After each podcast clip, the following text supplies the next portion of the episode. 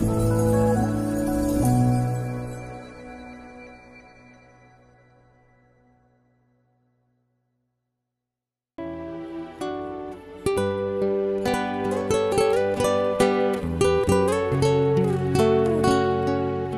mời quý vị thư giãn với chương trình Fata của truyền thông dòng tên. Chương trình hôm nay gồm có chuyên mục Năm Thánh Y Nhã và Tông Đồ Cầu Nguyện. Bây giờ kính mời quý vị cùng lắng nghe chương trình.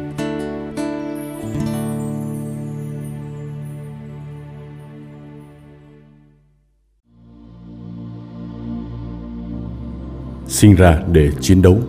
Chương 16 Cuộc phản công trên bình diện thiêng liêng năm 1539 đến năm 1541 trong vòng một tuần lễ kể từ khi bản án công khai được tuyên bố ủng hộ cho mình, cha Ignacio và chín người bạn khác đã đến gặp Đức Thánh Cha để đặt mình dưới mệnh lệnh của Ngài. Họ nhận thấy đã có nhiều thỉnh cầu được gửi đến cho Ngài từ những nơi xa xôi như Mexico và Nam Mỹ họ xin các linh mục cải cách. Nhiều nơi ở Ý cũng xin các cha. Nhận thấy hy vọng dừng thánh lễ mở tay ở hãng Berlem dần tan biến. Cha Ignacio quyết định dừng lễ mở tay tại Roma. Palestine của họ là ở Ý, như Đức Thánh Cha đã nói với Ngài và các bạn. Số tiền được tặng cho hành trình Jerusalem được trao cho tiến sĩ Ortiz để Ngài trả lại cho các ân nhân. Đức Thánh Cha thì từ chối nhận lại số tiền Ngài đã cho họ. Trong một bức thư viết cho anh Martin, người đã qua đời trước đó, cha Inesio kể về bản án, gửi cho anh một bản sao và báo cho anh biết Ngài sẽ dâng lễ mở tay vào đêm Giáng sinh tại nhà thờ Đức Bà Cả. Trong nhà nguyện, nơi được cho là thánh tích máng cỏ Chúa Giêsu được bảo quản. Cha Inesio không nói gì về kinh nghiệm lớn lao này – điều chúng ta khó mà hình dung. 12 năm sau, khi kết thúc thánh lễ đêm Giáng sinh tại đây lần thứ hai, Ngài có nguy cơ mất mạng vì sự sốt mến và niềm hân hoan đã trải nghiệm. Mùa đông năm 1538-1539 là mùa đông khắc nghiệt nhất thế kỷ. Những thạc sĩ từ Paris đã di chuyển đến một ngôi nhà khác, nơi được tin là có ma. Thực sự, trong những đêm đầu tiên họ nghe những âm thanh lạ, nhưng sau đó thì không còn. Ngôi nhà này lớn hơn, nó được sử dụng làm nơi cư trú cho nhiều người ăn xin và đau ốm mà nhóm bạn đem về từ đường phố. Cảnh tượng những linh mục cải cách đi khắp nơi ăn xin, quy tụ người nghèo, người đau ốm và chăm sóc họ trong chính căn nhà mình đã làm cho toàn thành Roma cảm động. Có những ngày, số lượng người được quy tụ lên đến 400. Tối đến, nhiều người quan trọng đã ghé thăm và tận mắt chứng kiến một đức ái Kitô giáo thật đánh động. Cảnh tượng khó quên này đủ để xóa đi mọi ấn tượng xấu vẫn còn in sâu nơi tâm trí họ. Về những người bạn đường sau chiến dịch búa nhọ danh dự trước đây mà nhóm bạn đã chịu. Một vấn đề quan trọng vẫn còn tồn động mà cha Inesio và những người bạn đường phải giải quyết. Đó là đã 5 năm hoặc hơn từ những ngày ở Paris họ đã lập nên một nhóm những người bạn thân thiết và gắn bó. Tâm điểm của nhóm chính là Chúa Giêsu, đấng mà họ muốn phục vụ bằng việc đi tới Jerusalem và cứu rỗi các linh hồn. Họ đã cùng nhau chịu nhiều gian khổ, đã cùng đi khắp nơi và ăn xin, đã cùng chịu chức linh mục và đã cùng bị bách hại. Chúa đã làm biết bao điều kỳ diệu cho họ. Liệu giờ đây họ sẽ phân tán, mỗi người sẽ đi bất cứ nơi nào Đức Thánh Cha quyết định và cắt luôn liên lạc với những người khác chăng? Hay liệu họ sẽ duy trì như một nhóm dù có sự chia cắt về mặt thể lý? Họ không thể chịu được khi phải tách biệt nhau. Họ muốn quy tụ với nhau. Từ sâu thẳm trong tim, mỗi người trong họ đều biết rằng cha Ignacio là người cha chung của nhóm trong Đức Kitô. Vì Chúa đã thông truyền cho cha Ignacio biết kế hoạch đặc biệt của Ngài – là khởi sự một nhóm bạn noi gương đời sống của những vị tông đồ đầu tiên. Tuy thế, vẫn còn một vấn đề thứ hai liên quan với vấn đề đầu tiên. Bên cạnh lời khấn khiết tịnh và khó nghèo mà họ đã tuyên khấn, Liệu họ có nên khấn vâng phục một vị bề trên là một người trong số họ hay không? Liên quan đến quyết định này, nhóm bạn cần thêm thời gian để suy nghĩ, câu nguyện và thảo luận. Thậm chí, họ còn nghĩ đến việc rời xa Roma một vài ngày để toàn tâm cầu nguyện và hãm mình như họ đã làm tại Vicenza.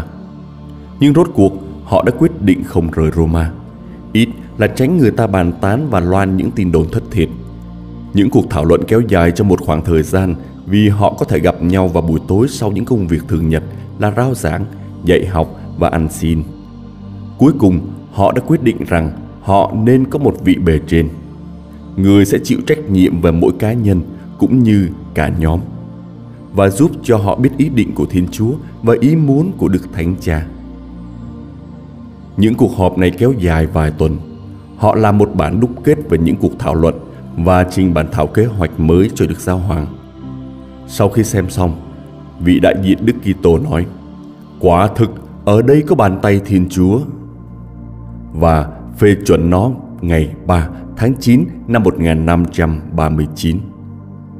Ngài cũng yêu cầu họ viết ra chi tiết những điều luật hoặc hiến pháp của dòng mà họ muốn thành lập. Cha Ignacio cảm thấy cực kỳ hạnh phúc, người lãnh đạo thực sự và là người muốn tất cả các bạn đường cùng tham gia vào công việc Đức Thánh Cha đã trao phó. Ngài thậm chí còn thông báo cho mọi người tại quê hương mình về cái sự chấp thuận bằng miệng của Đức Thánh Cha về việc thành lập dòng. Tuy nhiên, vẫn phải chờ thêm một năm trước khi các chuyên viên chấp nhận bản thảo văn kiện thiết lập dòng và phía đại diện tòa thánh đóng mộc chính thức. Một vị hồng y nào đó đã đọc bản thảo thấy có rất nhiều ý tưởng và hoạt động mới trong đó. Ngài cảm thấy dòng này sẽ tạo ra nhiều vấn đề hơn là giải quyết chúng.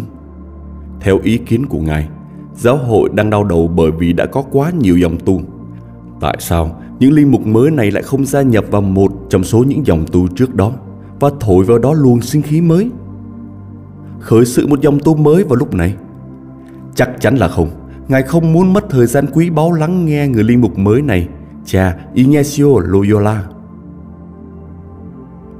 Mặc dù một ngày nọ, cũng chính vị hồng y này đã đồng ý tiếp cha Ignacio trong văn phòng làm việc. Nhưng Ngài từ chối thay đổi quan điểm. Ngài khẳng định đã có đủ các dòng tu trong giáo hội và giáo hội không cần thêm dòng tu nào nữa. Cha Ignacio nhận thấy đây là một người có ý chí thép và là một thử thách thật sự với Ngài. Cả hai đều giữ vững lập trường trái chiều vì lợi ích chung của giáo hội và việc phục vụ Chúa.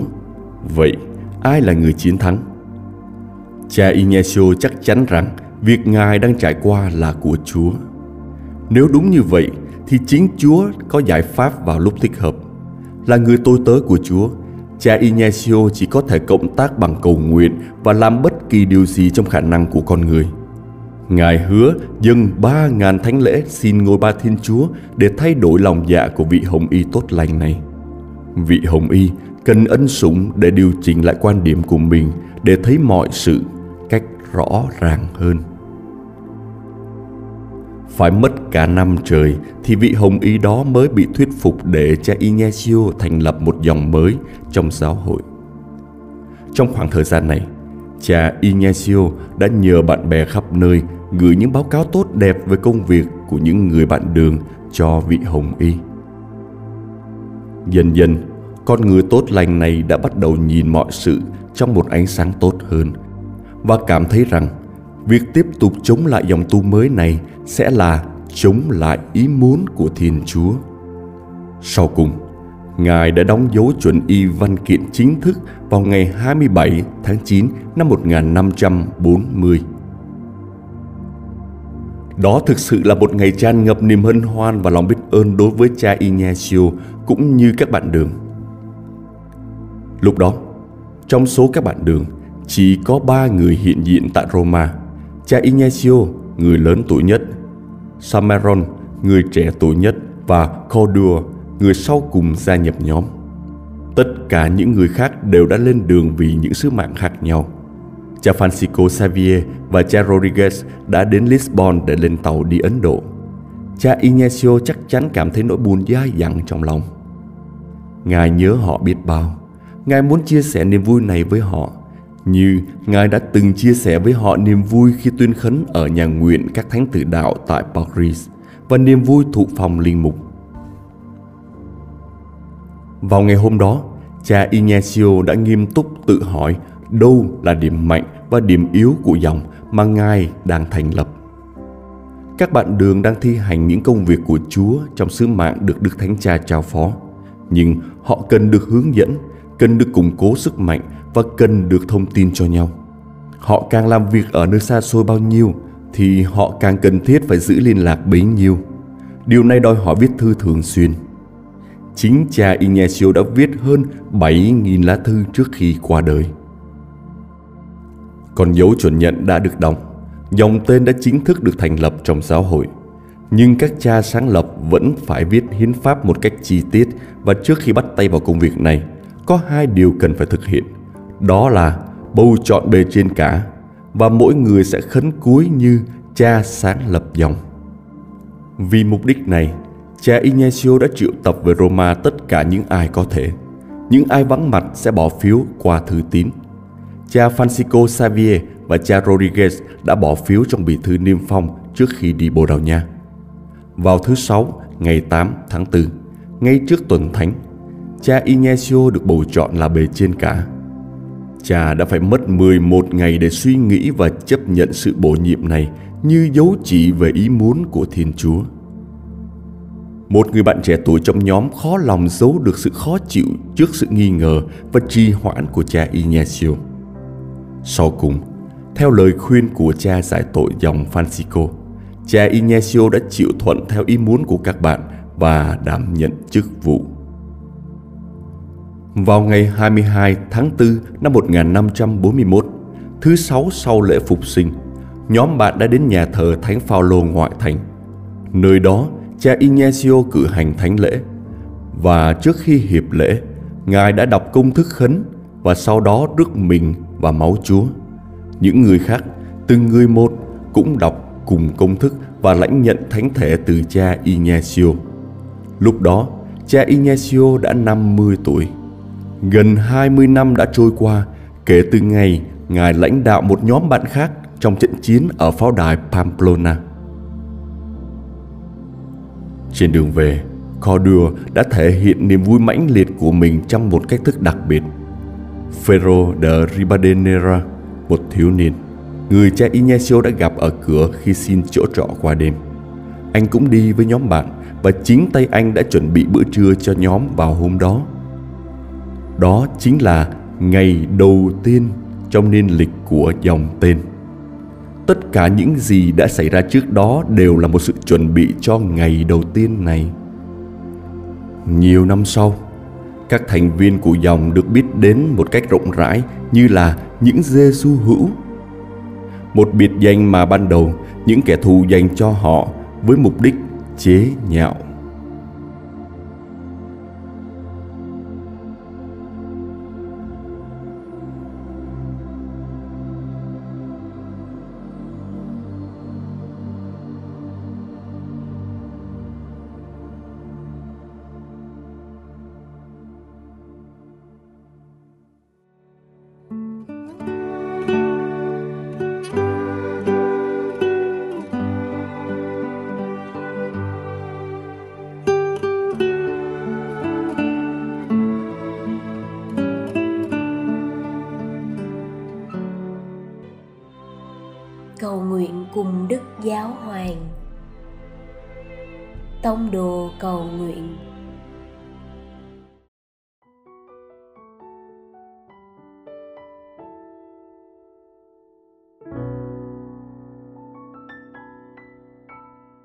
Cùng Chúa Giêsu trong ngày.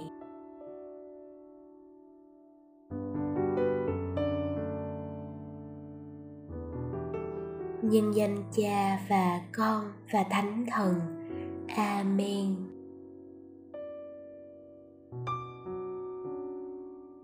Lúc giữa ngày, con dành vài phút nghỉ ngơi bên chúa để ngài điều chỉnh lại trái tim của con.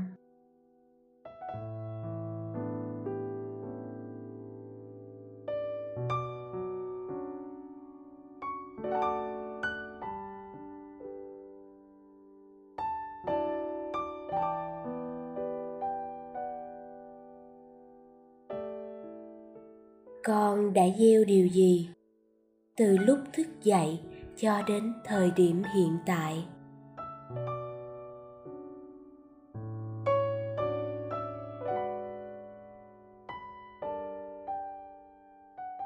Con đã có những cử chỉ, thái độ, cảm xúc hay ý tưởng gì?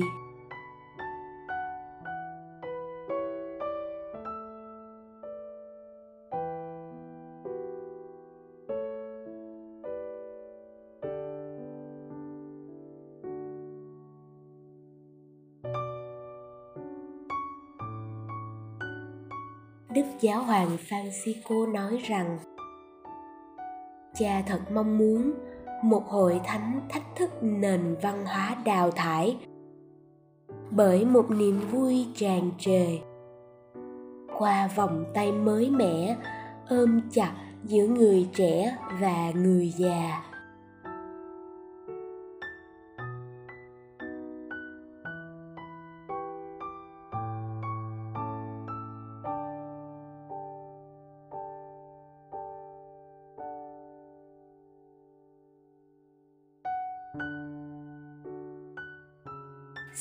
Cho con biết chào đón các anh chị em mình. Bằng tình yêu, nhận ra cánh đồng phong nhiêu mà chúa đã gieo trong lòng họ. Nơi các năng khiếu, tài năng và khả năng của họ.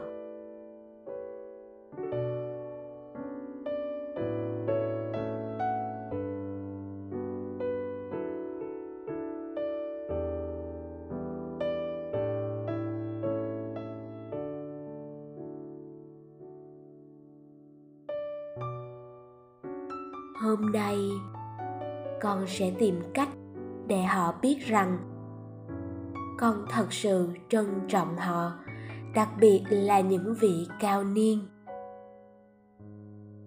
Với quyết tâm đó, con trở lại ngày sống của mình.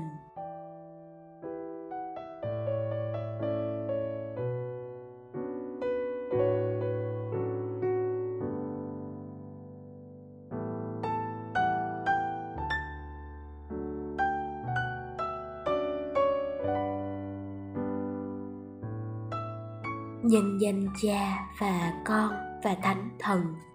Amen.